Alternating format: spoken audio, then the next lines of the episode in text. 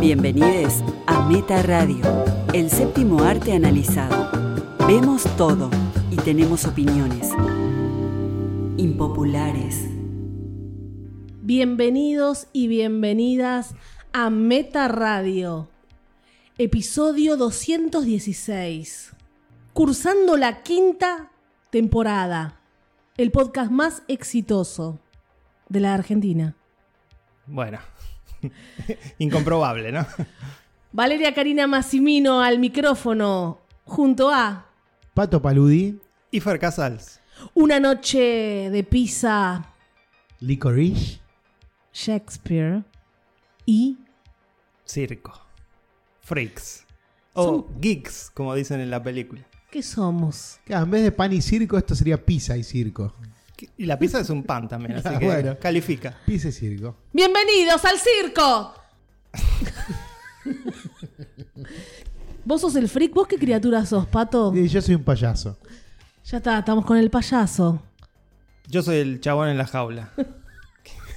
Pero, Pero- es el, el hombre víbora, ¿viste que hay uno que baila? El hombre víbora. Lo encerramos ahí, pero no le damos animales para que él es vegetariano. Veremos qué hacemos con ese tema. Y vos sos la chica eléctrica, ¿no? Yo doy, yo soy como powder, pura energía. Bueno, Fer acaba de bajar, eh, que dice que estaba gritando. Son improvisaciones que hacemos frente al micrófono en este programa que para mí va a ser muy rico, es muy culto el programa de hoy, muy la mirada de cinéfilo. Fer mientras vos contás que te acaba de bajar el, el volumen del micrófono. Fue fuerte. Sí, sí, fue miradas que Joel Cohen no logró en ninguno de los actores en Macbeth. ¿Sabes qué va a hacer? Lo va a Porque- editar. Sí, odio, ¿eh? No, no, lo voy a dejar, lo voy a dejar. Murder. Sí, sí. Viste, No puedes decir nada si no está en, en el guión.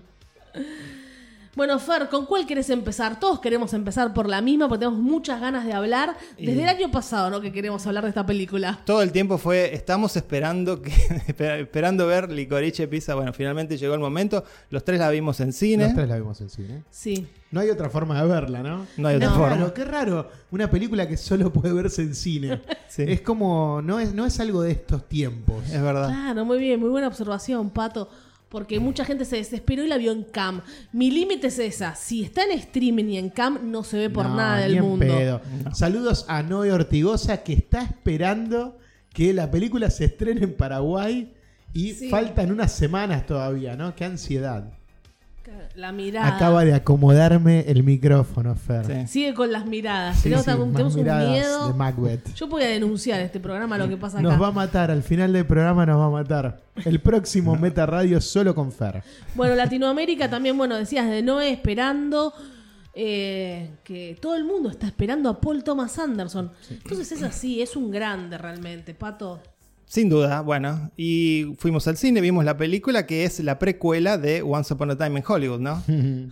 Esas- Ya vamos a desmenuzarla, ya Fer. Pero por lo menos no la comparó con Taxi Driver. Pero además, digo, son. eh, Paul Thomas Anderson y Quentin Tarantino son amigos, son vecinos. Paul Thomas Anderson está todo el tiempo proyectando sus películas en el cine del cual Quentin Tarantino es dueño, el New sí, hay un Beverly. gran bromance y bueno, hay. Y se sacaron nutren. películas muy similares. Sí, los dos tienen esta fascinación por los 70 milímetros, ¿no? Y los años 70. Claro, y los años 70. 70, That's, 70. that 70 Show. show. Bueno, la. Ya estamos tirando posibles títulos para el podcast, pero van a venir más sorpresas. Brainstorming, brainstorming. Muy bien. Tormenta de ideas. Sí, a mí me gustó el de Pizza y Circo. ¿eh? A mí me gusta That's 70 Show. Igual el que están escuchando Bueno, esto final, ya- el- Sí. finalmente el, el- el título lo voy a poner Lo va a yo. elegir Lo va a Fer, como hacer. siempre. Así que ahora el que están escuchando, ¿qué título habrá quedado? Si no, no se entiende nada de lo que estamos hablando. Seguramente uno mejor que el que ustedes dijeron Ah, sí. o uno de los que ustedes dijeron. Un día vamos a decir, este título lo dijo Pato, este vale, este Fer. A ver qué elige la gente, ¿no? Yo estoy verdad. muy orgullosa de Pizza de Medianoche. Yo personalmente estoy orgullosa de ese. Fer está... Yo tengo muchos impresionantes. Sí, yo no recuerdo, creo que nunca. Y uno que me divirtió mucho es Clevers que no suman, me Clever que encantó. no suma. Es inolvidable. A veces es un juego de palabras con las películas de las cuales hablamos y otras veces es alguna frase que surgió en la charla. El que está escuchando dice, ¿de qué carajo están hablando ahora? Sí, el, el peor título creo era el de Michelle Pfeiffer tomando un mate en el infinito. No, algo esa así. está buenísima. Porque que- Sí, a veces eh, es un poco drogado eh, los títulos. Bueno, continuamos porque estamos como nerviosos porque vamos a hablar de licorice, estamos muy felices. Bueno, acá tengo una breve sinopsis oficial que dice, Alana y Gary inician sus primeros pasos vacilantes en el amor en el Valle de San Fernando, California, en Ah. 1973. Yo pensaba que era en Catamarca, San Fernando del Valle de Catamarca. No. Protagonizada por Alana Haim y Cooper Hoffman, Cooper Hoffman, el hijo. el hijo de... El hijo de Philip. El hijo de Philip P. Seymour. Ese es un verdadero hijo de P. Y Alana Haim, bueno, algunos seguramente la conocen como la cantante de la banda Haim. Sus hermanas que también están con ella en la banda actúan en la película, haciendo de sus hermanas y los padres. Está toda la familia Haim en la película. Increíble, ¿no? Sí, Es maravilloso. Un cast raro.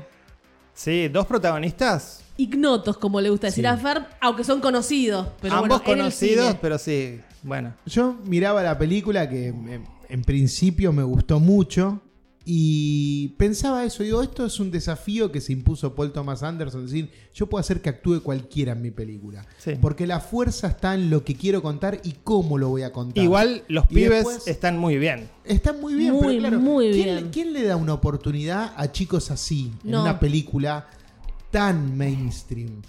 Porque son, son Caras raras. Caras caras pará, difíciles para el al- cine. Alguien te va a responder Spielberg, que puso a esa chica Uf. en West Side Story, No, la- la- que no la conocía nadie. Bueno, sí. No le salió Es bien. verdad.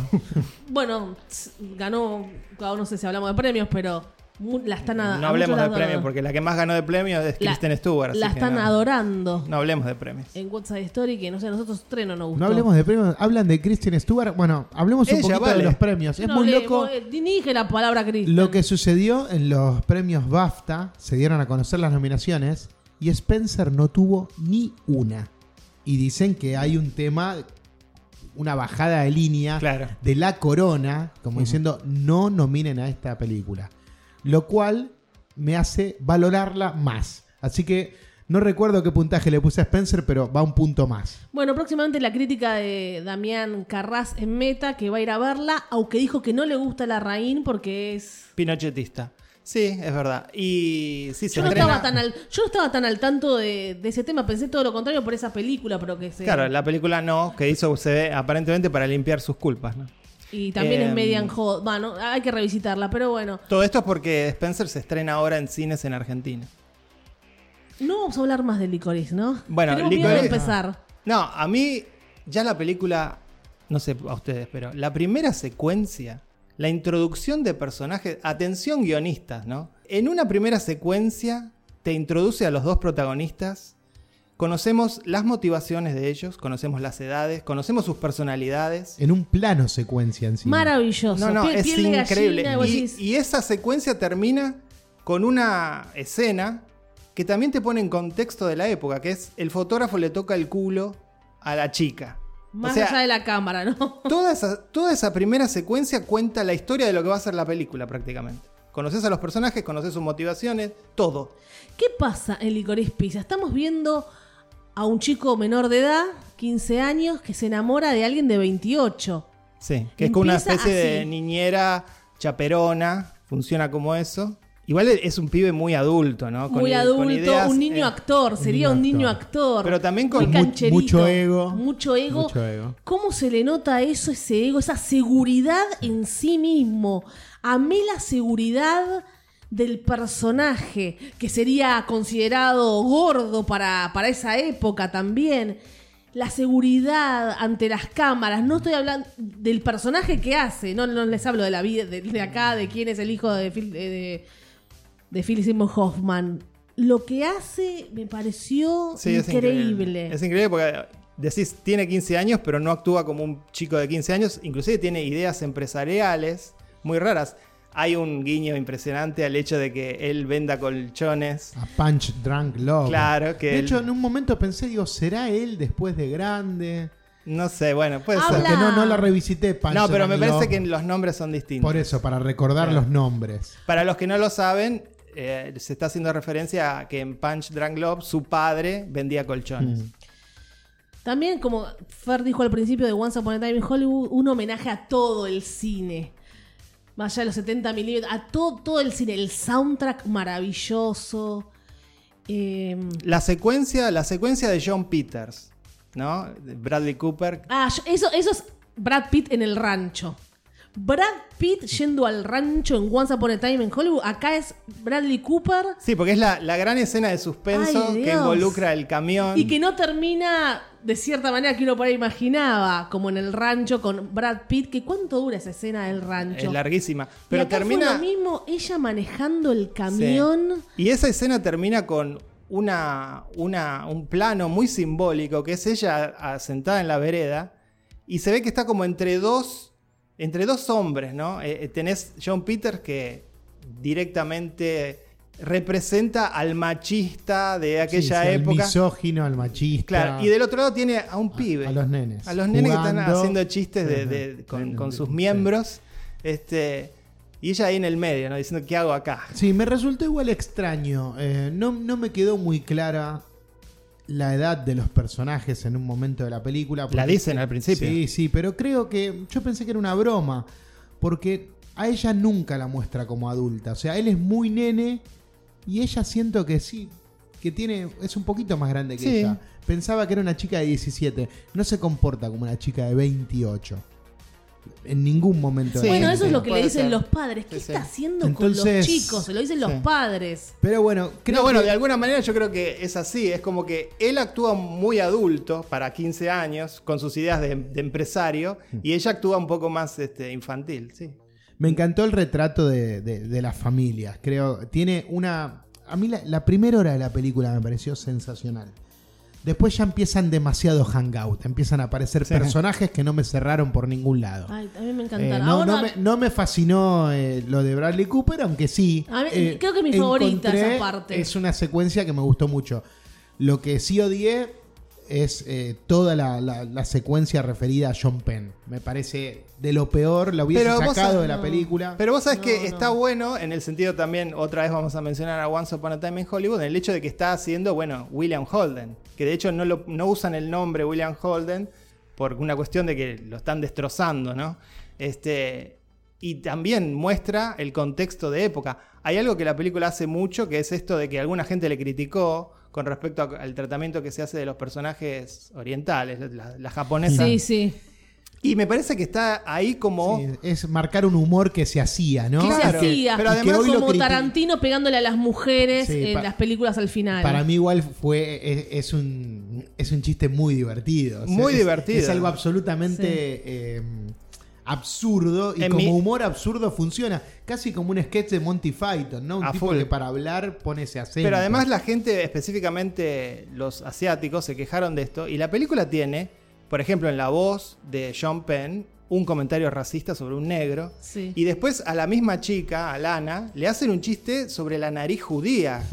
O sea, me pe- pega para todos lados. No, a mí se me hizo muy larga toda esa secuencia, pero sí reconozco que cuando la vi dije, bueno, el cine clásico siempre mostró de manera romántica e idealizada estas relaciones del hombre adulto con la chica más joven. Sí. Era como moneda corriente. Sí. Y en esta película Lo invierte. realmente, pero muestra lo asqueroso que es Sí. el personaje de John Penn y el de Tom Waits. Sí. Y lo, de- lo descolgada que queda ella ahí. Sí. ¿no? Entonces sentimos que no es natural, que no, que no está bien. De alguna manera ella Sí. no la está pasando bien, tiene que ver con la inseguridad de, de Sí, su sí, edad, por sí. eso me resulta raro. Me parece que es un personaje que, que no actúa como una persona de 28 años. 28 años ¿Y pero ya qué puede te ser. molesta Puede eso? ser. Porque me- A mí me pareció. me, suena que e- ese tipo de cosas las, las puedes hacer cuando sos más joven. No. Eh, esa, esa cosa de, de- de querer sobresalir. Bueno, pero puede ser un personaje inmaduro, Pato. Claro. Sí. No, sí. Y, eh, y el personaje de, de Gary es más maduro que 15 años. eh, Por también su familia, la tarea que realizaba.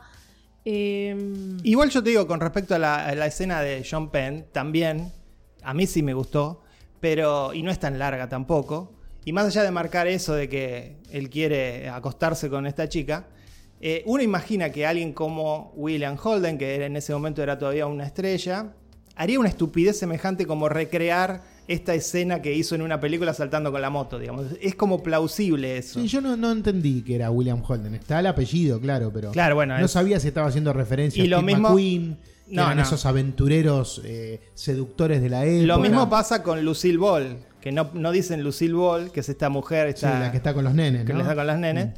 Este, Y bueno, volviendo también, estamos hablando de estas grandes eh, estrellas que aparecen. John Penn, un genio, hablemos de la actuación, que Taquito hace esto. Y Bradley Cooper, que l- vamos a mencionarlo en un ratito más otra vez a Bradley Cooper con otra de las películas que vamos a hablar.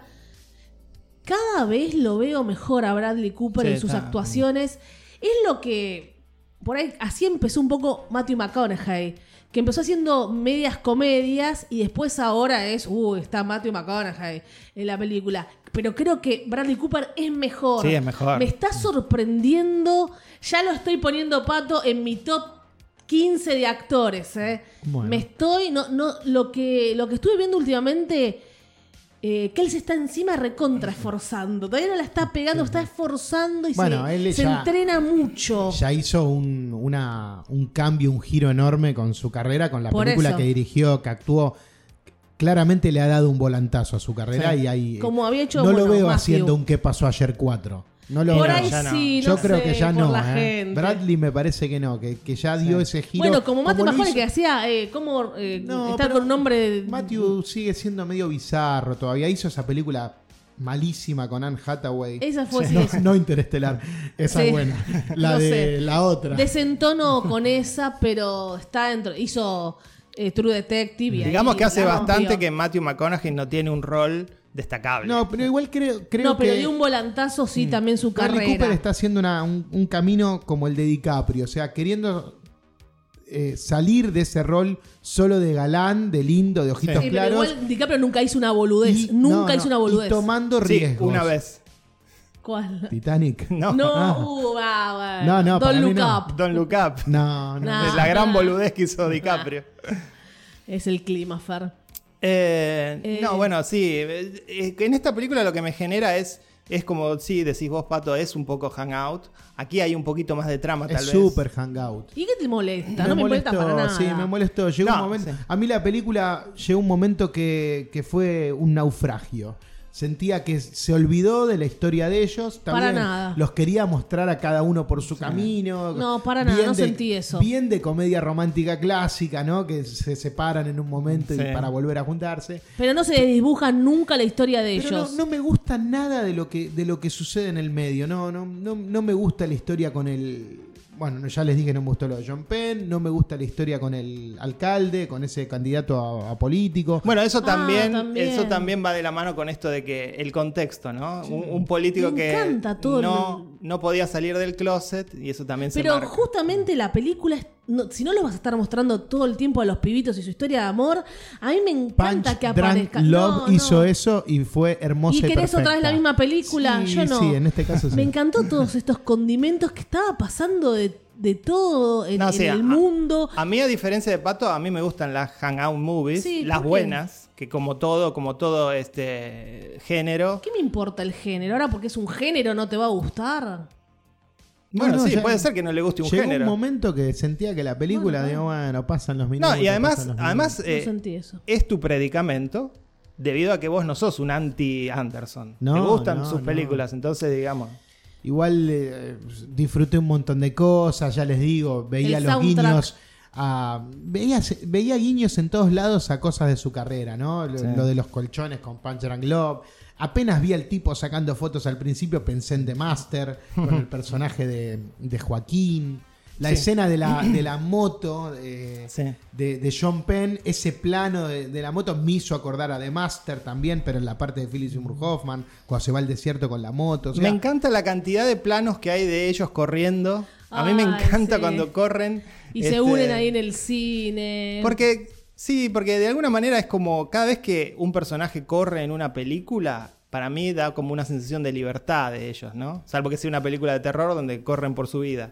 Mm. Pero, Y en tetas. claro, pero no sé, me dio esa sensación de libertad, de que estaban ahí en los 70. La mejor corrida que yo vi en el cine, haciendo referencia a esto que dice Fer, Corrida ¿estás en el- pensando el tuyo? Corrida- El abrazo partido, Daniel Hendler. Corrida en español. Ay, qué jeropas. che. Daniel Hendler en el abrazo partido, Bueno. cuando empieza a correr. Le pedimos disculpas a todos nuestros oyentes por este, Ustedes com- elijan a la, a la de Licorice, está bien. por este comentario de No, te Pato. elijo la chica corriendo The Worst Person in the World. También. No, bueno, y eh, Greta en Frances Ha tiene una Sí. corrida hermosa con un tema de Bowie también. Sí, es verdad. Eh, sí. Que, ah, es verdad, hay que hacer un especial de corridas, ¿De cuáles? de las que se corre con los pies. ok. Ah, se ponen jeropas. Eh, Como John Penn, dan asco, dos viejos ustedes No. dos. Jeropas como John Sí, Penn. Fer Eston Waits. y, de, y de ojalá tuviese esa voz, me encantaría. Tengo que fumar más para lograr el tono Eh, Tom Waits. y bueno, f- es- es- fue más vista que Spider-Man, nada. No, ni en pedo. No, me parece que eh, la filmografía de Paul Thomas Anderson es casi perfecta. Digo, no, no tiene una película mala.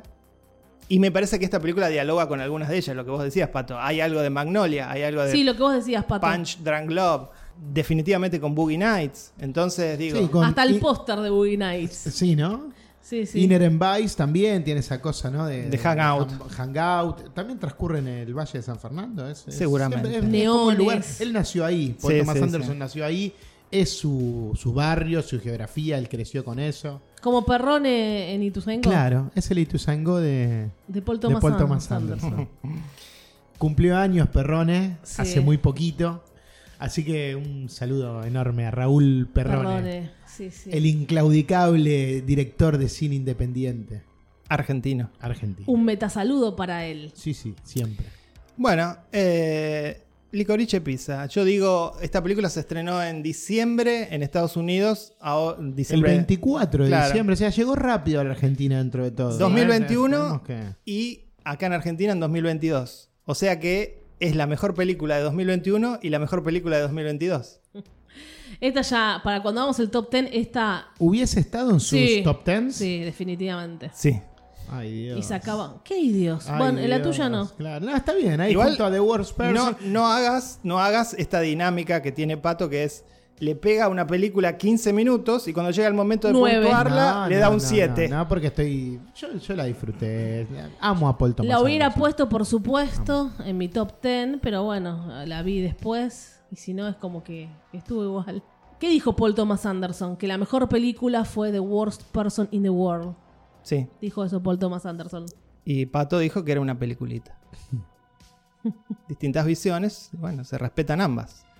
No, está bien. Yo creo que la Vos opinión. hubieras de- sacado, por ahí sacabas Nitram, Nitram de tu top 10 y pones licoriz. La opinión de Paul Thomas Anderson eh, efectivamente tiene más valor que la mía. O sea, no, no discutiría con PT. ¡Uy! Más conexiones. Más conexiones. Mil corridas PT Anderson. Estamos muy fálicos y acabadores. Qué lindo. Y Muy con los pajizos. micrófonos. Muy, muy pajizos. No me gusta esta mesa de hombres. Bueno, eh, la voy a calificar con un 10 porque no le puedo dar 11. Yo le voy a poner un 7. Porque la disfruté, pero ya les dije, se me hizo en un momento un poco Bueno, chicle pas- todo. pasó lo que dije que iba a pasar. Un ¿no? 7 no es mala. Le está pegó bien. y después le dio un siete, 7. siete. Ok, 7. 10. Qué bárbaro. Bien, los felicito. Son muy cinéfilos. Son muy cinéfilos y están. Y la de vimos en acuerdo con sala. Rotten Nitram Tomatoes. es más cinéfila. Nitram. Bartrin. Tengo, mira, tengo acá que mm, costó 40 millones, costó la mitad de lo que salió One Upon a Time in Hollywood y recaudó 20. Así que Paul Thomas Anderson igualmente mm, aspira, no sé, al Oscar o a cosas distintas. No, no creo que sea una película que aspira a taquilla, pero es una película bastante cara. Mira, aspira al Oscar. O sea, tiene No le chance de importa ganar un nada. Oscar. Al Oscar no le importa nada. No, ellos piensan seguramente, no sé yo. Tengo una anécdota de Paul Thomas Anderson, que tiene 51 años. Creo que esto se va notando también en, en lo nostálgico que empieza a hacer su cine, ¿no? Eh, dicen que fue al dentista, contó que fue al dentista y empezó a hablar con la dentista. Y espera, un segundo. Pagó 500 dólares el- la consulta, Mm. sí. mínimo. Y dice que la dentista le habló de una serie, le dijo, vi una película anoche, y se la empezó a describir, y entonces Paul Thomas Anderson le dijo, no, esa es una serie. Bueno, le dijo ella, es lo mismo. Y dice que eso lo volvió loco. Porque él Se dice, levantó y se fue. Uno se mata haciendo una película para que sea estrenada en sala, la filma este, en 70 milímetros, en 35 milímetros, y después la gente lo consume consume una serie igual que una película. Mm, es verdad. Bueno, no sé, en Estados Unidos creo que Licorice no, no se filtró, en- no se estrenó en, en simultáneo, en streaming, nada de eso. No, no. Por no, eso no. está teniendo como un estreno de los que de los clásicos. de los de antes. sí, de los sí. de antes. Que Igual es una bien. película que no es atractiva Lo bajo ningún celebramos. punto de vista. Lo uni- el único atractivo es para nosotros los cinéfilos el director, porque ni siquiera tiene una estrella. Entonces, No. No, no. es muy poco vendible. Yo hablo con gente que no, s- no le interesa poner el cine a que no son cineastas, no tienen ni idea de, de nada de todo esto que hablamos nosotros. Por eso es, es muy nicho por ahí hablar de algunas cosas. Sí, sin duda. No, sí, sí. Nosotros decimos licoriz, licoriz, pero nosotros, ¿eh?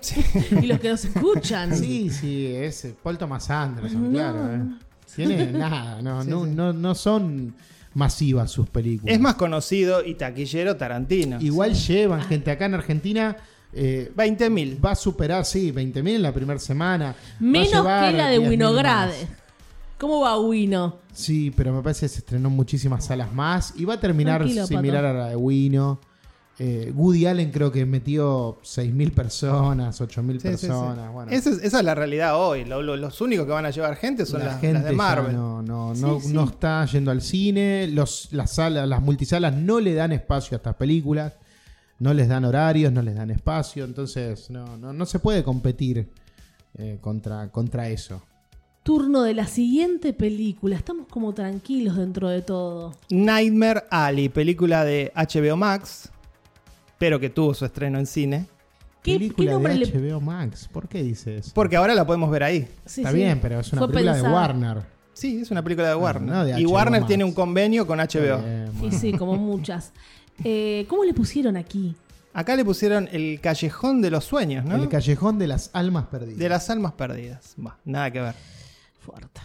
Es Es una remake de la película de 1947 que vos viste, Pato. Que la vi, la vi. Y eh, es- fue interesante ver las dos películas. Debo decirles que me gustó muchísimo más la de Guillermo del Toro.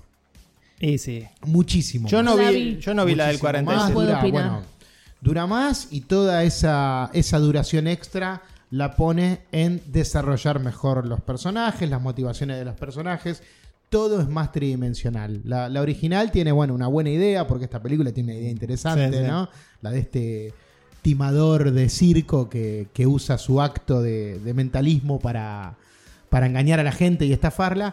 Pero me, me- me gustó mucho más lo que hizo Guillermo del Toro. Muy- Mm. Aparte, tomó el universo del circo y lo retrató mejor, mostrando Sí, sí. las atracciones, todos los personajes, que en la original casi no está. Que eso es lo que seguramente habrá más disfrutado, Sí, ¿no? Porque sí, a él le sí, encanta sí. ese mundo. Es que yo creo que quiso hacer un esta remake precisamente para eso, para, Sí.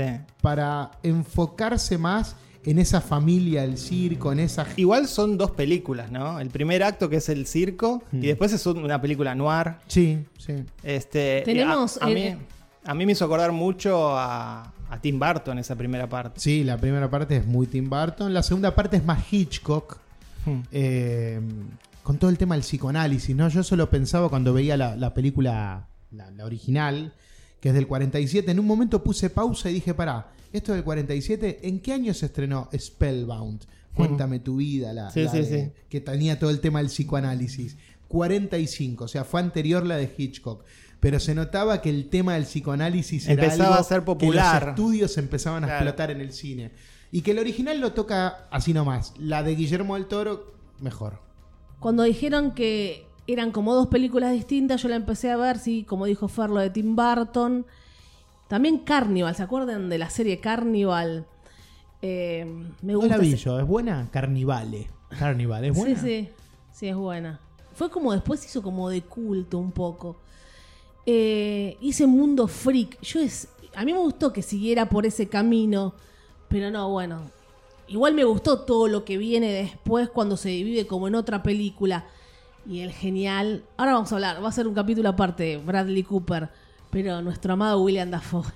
Y siempre, siempre aparece y está bien. Está bien, está genio, está loco, está gritando, está pasado de revoluciones.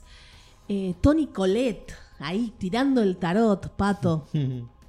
Sí, hay grandes figuras. David Strainharm ahí en el papel de- del- del adivinador original. A mí me parece que sí, eh, tenemos que reconocerle a, a Del Toro que es un gran creador de mundos, de ambientes, de, de escenarios, pero su fuerte no son los actores. Digo, Bradley Cooper está fantástico, pero es bastante fría la película con respecto especialmente a las emociones que transmiten los personajes. Mm, es A mí me gusta el cast y Kate Blanch el también. caso es fantástico, pero digo que los actores es como que les falta un poco No, a todos. ay, Menos a Brad No, Lu- para nada. Para mí están per- no le falta nada los el, persona- actores. el personaje de Kate Blanchett es una heladera. A mí me hizo acordar, está bien, a la época, ese tipo de actrices, Sí. tipo Laurín Bacal, entiendo. Pero. Y es además una mujer fría, está representando a una mujer fría. Pero digo, en algún momento no me transmitieron emoción ninguno, salvo Bradley Cooper, que tiene definitivamente un arco impresionante en la película. No, a mí me encantó cómo actuaron, me pareció que están súper equilibrados, muy bien dirigidos. Me hizo acordar un poco, bueno, Guillermo del Toro para mí es un genio. Eh, ¿Se acuerdan que no tuvo mucho éxito? Y él explicó por qué no tuvo ex- mucho éxito esa película, cómo le pusieron acá, la de los hermanos en esa mansión. La cumbre escarlata. La Sí. cumbre escarlata me maravilló. También Muy con gótica, ¿no? Sí. Barroca, gótica. Sí, esa es una, ese una lugar, gran película. Esa fotografía y él estaba... Se quejó un poco por cómo fue el tema de la distribución. va- No, se varios quejó de temas. que, Bo- de que Fox no supo venderlas, Claro, básicamente. no, no la supo, porque la vendió no como él quería. Tipo dijeron un poema, no sé, gótico, no sé qué dijeron. Mm, claro, Algo, no, sí, no, sí, no sí. le- Y bueno, después ver esta película fue en algún punto eh, el ilusionista Sí, también, tiene ¿no? mucho de eso. es hay una parte que es lo mismo, porque estamos hablando de invocar a un muerto, entonces cómo le hacemos creer eso a la gente. Me gustó más El Ilusionista, igual. ¿eh? El Ilusionista es una peli que a mí me, me fascinó, me encantó.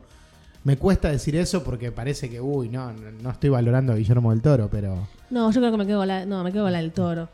Junet, también un poco a Junet. Sí, hay mucho de Este eso también. mundo que crea del toro.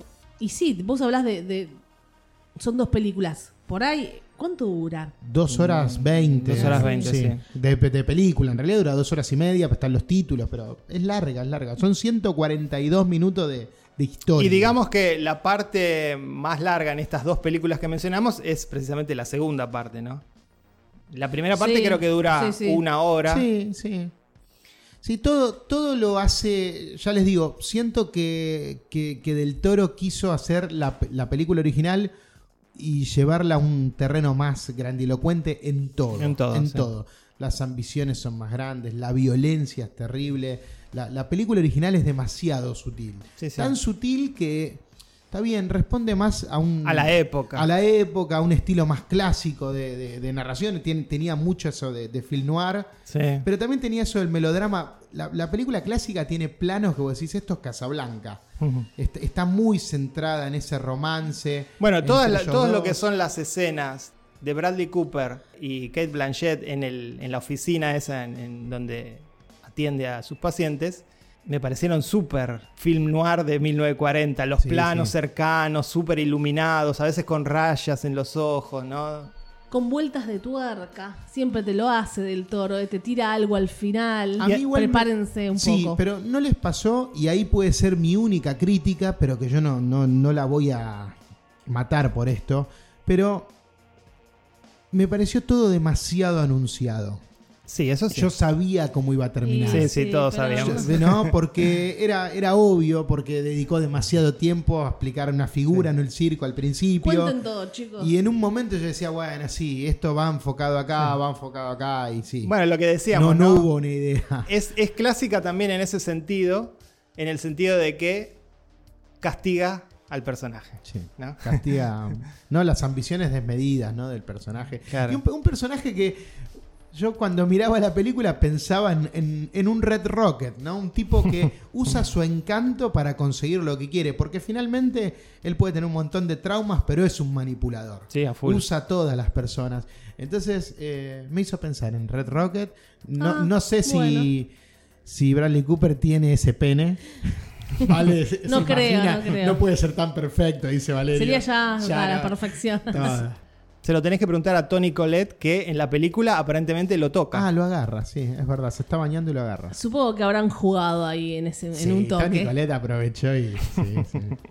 lo manoteó. Me encantó la actuación de Bradley Cooper, increíble, ya hablamos recién. a mí. No lo reconocí por momentos. Este es Bradley Cooper está hasta más flaco, Sí, no sé si tuvo sí, que está- adelgazar. Está, raro. Para el personaje, me No, quizás los pareció- dientes, no te olvides que es- era, era una época de, de- de gente muy pobre, entonces Sí, creo sí. que da ese look también la película. Sí. A mí me pasó que, no digo que se me iba cayendo la película, pero estaba como perdiendo el interés y la trama de el millonario pidiendo que aparezca esa persona muerta y lo que hace el personaje para... me pareció una escena Y fantástica. lo hace muy largo. Eso está en la original, pero ya les digo, en la original todo es más sutil, todo es más rápido. Por eso eso es un poco el ilusionista, que Mm. también tiene que aparecer alguien. Es larga, pero es una escena in- genial, la del jardín con ella. Sí. Es- sí, eh, esa sí. fotografía, eh, esa noche. Bien la fotografía de la película, ¿no? A mí me, me- a mí me Sí. impactó visualmente. Hermosa. Me impactó. Cuando hace estas Sí. historias así de época, todas, pensá todas las del toro, bueno, ya dije la de la cumbre escarlata, Sí. el fauno. Tratemos de olvidar Shape of Water, ¿no? Tratemos de sacarla. No, Esa, eh, Ah, no. bueno, fue fotografía también muy linda, pero justo es, no, es la historia que menos me gustó a mí. Y ahí sí, los, eh, los actores más o menos, no, no me, no me atraparon. Eh, los actores, el cast que eligió, del toro en español, de- del, del toro en México, ¿cuál? Bueno, Cronos. Cronos, bueno, el laberinto del fauno. sí, y el- el espinazo del diablo. Cierto, el espinazo. Bueno, tengo unos datitos. Este, este se lo- les voy a hacer la pregunta, seguramente lo van a adivinar. Del Toro quería a un actor en el papel de Bradley Cooper. Tom Hiddleston. No, Paul Rudd, no, Sudeikis. no. Ah. Wow. Tiene, eh, estamos hablando de actores clase A. Ah, bueno. Leonardo DiCaprio. Efectivamente. Uy, no, ya está. Y Quiero que DiCaprio, la hagan de nuevo. No, qué Quiero malos que la hagan son. otra vez. DiCaprio, DiCaprio le dijo, no puedo porque tengo que filmar con Tarantino. Qué loco, ¿quién dijo hace unos minutos que Bradley Cooper estaba haciendo el camino de Leo DiCaprio y ahora Guillermo del Toro piensa lo mismo? Ah, nada, es demasiado. Conexión- Tuviste una Demasiado. conexión cinéfila con Soy- Del Toro. Adiviné todo, como el mentalista de la película. Y otra cosa es que se filmó en dos años. Empezó en 2019, pararon por la pandemia y la terminaron en 2021. Un parate de seis meses en la película. El presupuesto fue de 60 millones y recaudó 10. Qué mal. Qué mal, pobre. Igual dicen, recaudó 10. ¿Cuánta, ¿Cuánto le pagó HBO Max por tenerla en streaming? No, En no le pagan. simultáneo. Es ¿No parte, les pagan? Es parte del convenio. Mira. Cuando antes de O hacer sea, la película. HBO Max no pone 80 millones por tener. No, porque es en de streaming. ellos. Es de ellos.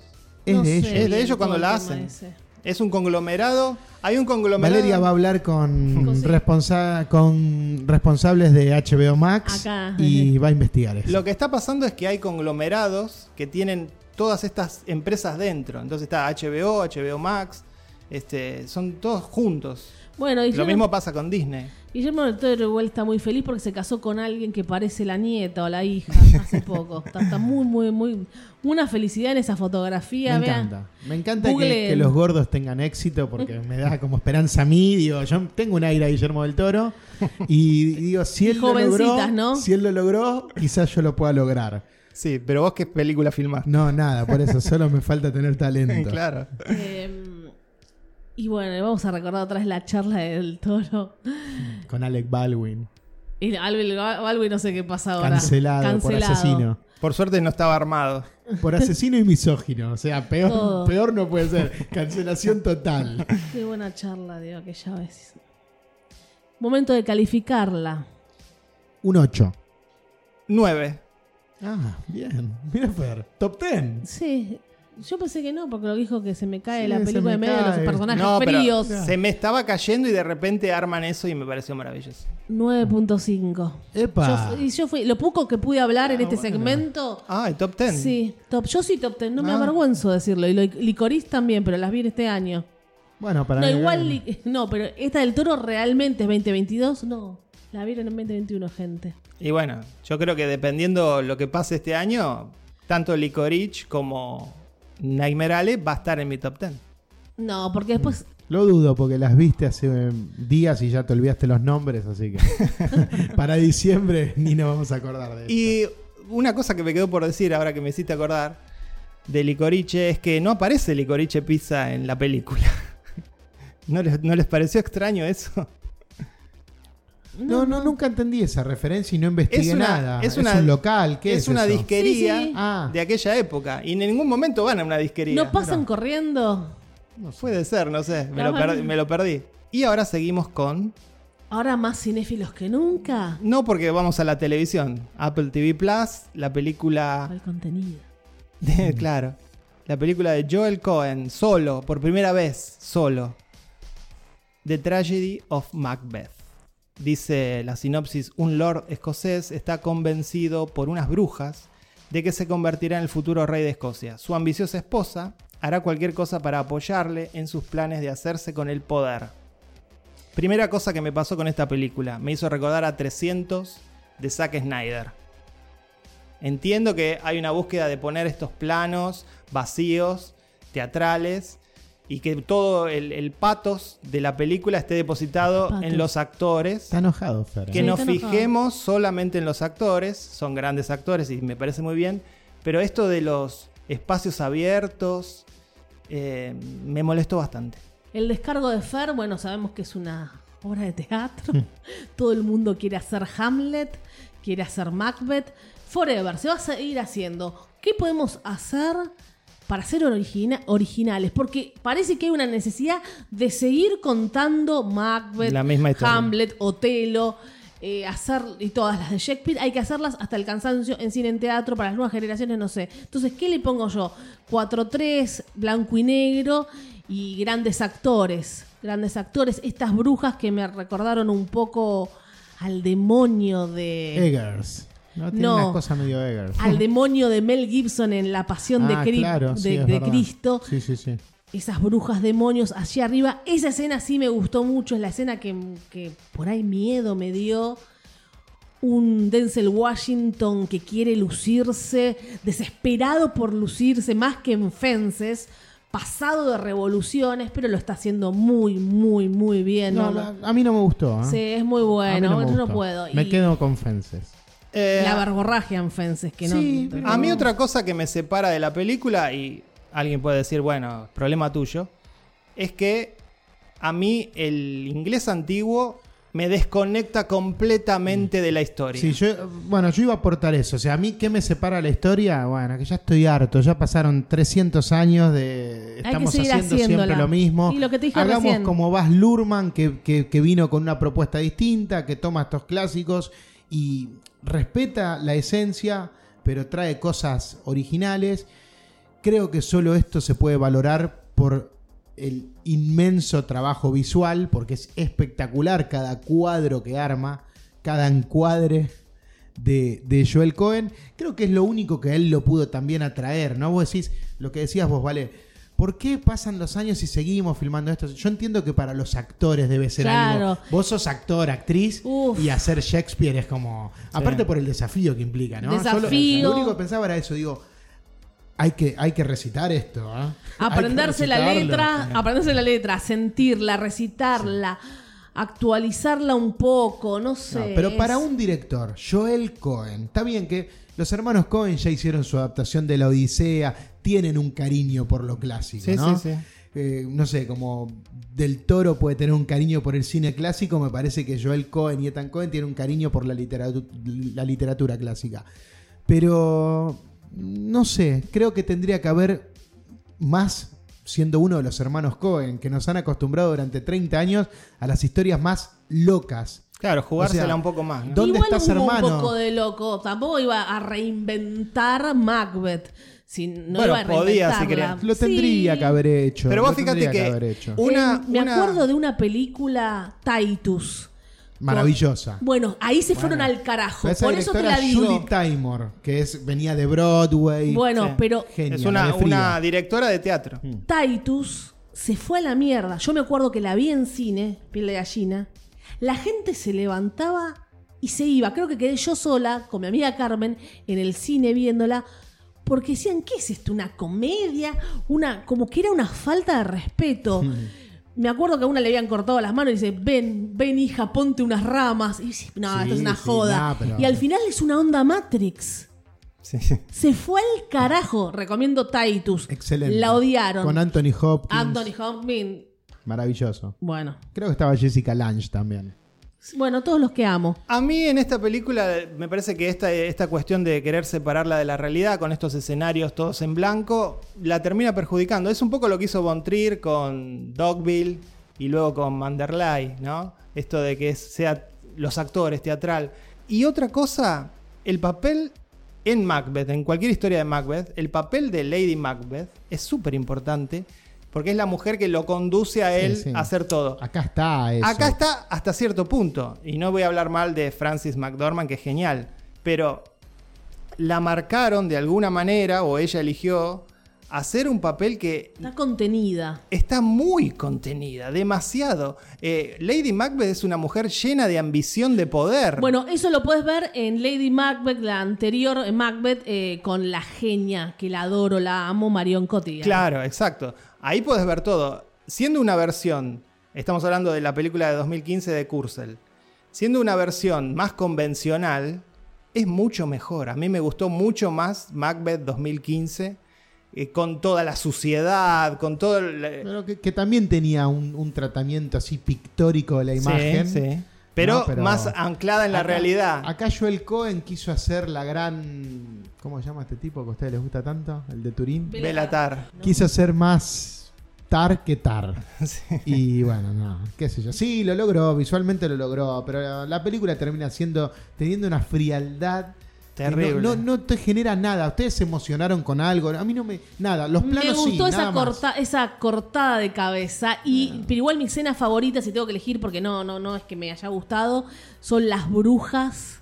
Las brujas allí arriba. Hay, hay- y él con los pies en ese hechizo agua. hay Ah, un- eso es hay una, sensacional, hay sí. una serie de planos que son todos CGI, por eso digo, eh, Bueno, re- pero hay- reivindico a 300 de Está Zack bien. Snyder. Hay una, i- una idea de composición Sí, sí. Muy, muy, muy copada. Muy- en cine debe ser espectacular ver algo así. Y el final también es CGI. Buah. El plano final de la película es CGI, pato. Igual a veces no, no me molesta el CGI porque vemos CGI No, pero en, vos en estás- Avenger, sí, en sí, Doctor obvio. Strange. Pero a mí me Obvio. parece que Oh, Eh, el plano final. Chloe Zhao no, no, no- no sacó la cámara nunca. ¿Vos de la estás habitación comparando una, verde. una película de Marvel con esto? Pero hablamos de No, CGI. bueno, hablamos de CGI. "Ah". Sí, pero, aceptalo, pero en Fran. una película de Marvel me parece que está justificado. ¿Y para qué? ¿Y qué, qué iban a Y poner? vos, está, y vos, Pato, estás diciendo, es una película fría. Bueno, yo creo que en parte es fría por eso, porque hay mucho CGI. Y mucho Acá- escenario ficticio. Ah, Acá ya es está.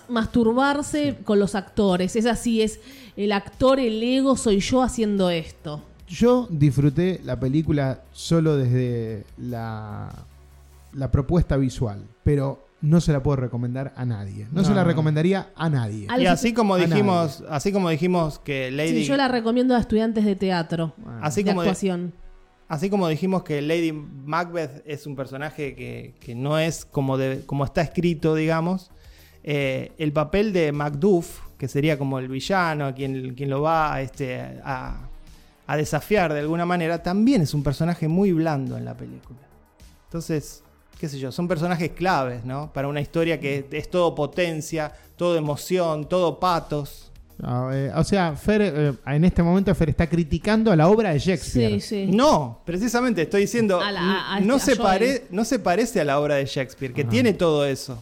Eh, eligieron este camino y bueno, no nos convenció, digámoslo.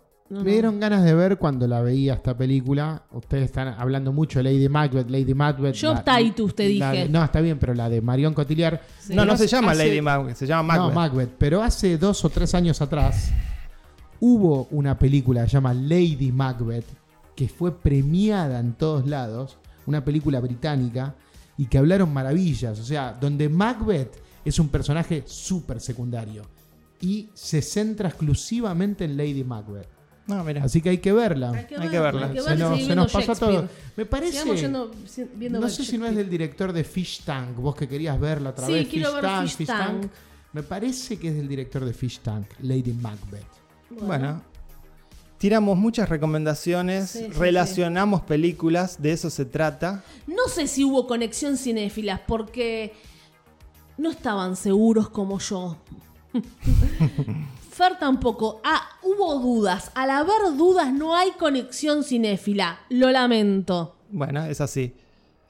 Hubo conexión con la de No, Eh, Guillermo del Toro. no, mentira, no hubo. Fer criticó, vos le decías, "Ah, ah, ah", no hubo, lo lamento. Yo, tuve, Siempre- sin- yo tuve conexión con los directores. O sea, vos decís que para que exista la conexión cinéfila, las coincidencias tienen que ser 100%. no estas dudas que presentaron sobre esta mesa en este episodio 216. ¿Quién es la protagonista de Lady Macbeth que les acabo de recomendar? La nueva actriz favorita de Vale, Florence Pugh. Ah, mira. Muy La de bien. Midsommar. ¿Y de qué Sí, año es ya esa sé, la película? Midsommar. 2016. Yo me la super perdí. Era un momento. Sí, lo voy a reconocer. 2016. No me importaba el rol de la mujer en el cine. Cambié. Cambié como cambió la Claro. sociedad. Claro. Parece que te También- estás burlando con este Sí, tono. lo, lo estás diciendo con un tono Cambié irónico. como ¿no? cambió la Bien, sociedad. bien. Se ríe. Y ahora quiero ver Lady Macbeth porque sí, eh, obvio, apoyo Obvio. todo. Sí, sí. Apoyo todo. Apoyás mujeres, bien. Bueno, gracias por esa información. Anoten Lady Macbeth, Pará, pará, pará. Titus. No calificamos No, ya sé, The estaba diciendo, Tragedy of, Blade, of Macbeth. decía las recomendaciones. A ver, un par que tiramos hoy. Titus, Lady Macbeth. Macbeth, la de Justin Sí. Purcell. Y cuando hablamos de Anderson, repasamos también sus películas e hicimos conexiones con sus películas del pasado. Y vos tiraste una Argentina al abrazo. El Esa abrazo fue la peor, partido esa fue la con, peor, la- sí, con sí. las corridas, ¿no? Y yo- Maravillosas. Y yo mencioné a Arul Pedrone y a Ituzaingó. Bien. Y Frances Ha también recomendamos. Mirá, mirá de Noah todo. Bambauch. Está bien, si escucharon este episodio por Licorice Pizza o por Nightmare Alley, se van con una cargados de otro tipo de data y recomendaciones. Belatar, impresionante, Sí, chicos. hablamos de Spellbound de Hitchcock, ¿no? Y el psicoanálisis en el cine. Bueno, miren todo lo que hablamos. No nos Guau. damos cuenta ahora que hacemos Qué como, intelectuales. Eh, como un repaso. ¿Sacamos la credencial de cinéfilos que, que tenemos? ¿Vos qué número tenés? Eh, ¿Qué número es tu credencial? 007. bueno, mi calificación para la tragedia de ver Macbeth es un 4. Tres. Cinco. Lupe también estuvo leyendo a Shakespeare. Este programa me recuerda a una frase de William Shakespeare. La vida es un cuento contado por un idiota, lleno de ruido y de furia, que no tiene ningún sentido. Meta es un podcast editado por un idiota, lleno de furia, Lleno lleno de de sonido, pero que muchas veces no significa nada. Gracias, Lupe, por hacerme pensar en eso. Y este es el final del 216. La muerte del episodio. Se vienen varias series, así que anoten. A ver, anoto, porque yo tengo que ver. Sí, ¿Qué- la de semana qué que vamos a viene hablar? vos nos vas a traer Maid. Ah, cierto. Y nosotros sí, un montón que vimos. Dexter, eh, La chica de la ventana de Netflix. Y sorpresas, va a haber sorpresas. Hay un Ok. invitado, Uy, invitade. Ah. ¿Quién, ¿Quién será? será? ¿Quién seré? ¿Será? Soy Valeria, la verdadera Lady Macbeth. Massimino. Yo soy Pato de Geek Paludi. Pará, antes que te despidas, Fer, ¿notaste ese guiño a Taxi Driver en Licorice? ¿En cuál? En, ¿En qué escena? Con, la, con toda la secuencia del, del candidato a diputado. Sí, totalmente. ¿no? Y el- Sí, Bill esa, per- Shepard. esa persona que Se lo, lo dije no, al principio. Y, y esa persona que lo vigila siempre de afuera, Ah, ¿no? Sí, excelente. Guau, excelente, maravilloso, gracias Paul. Paul, maravilloso. Yo soy Fer, PT, Casals. Chao.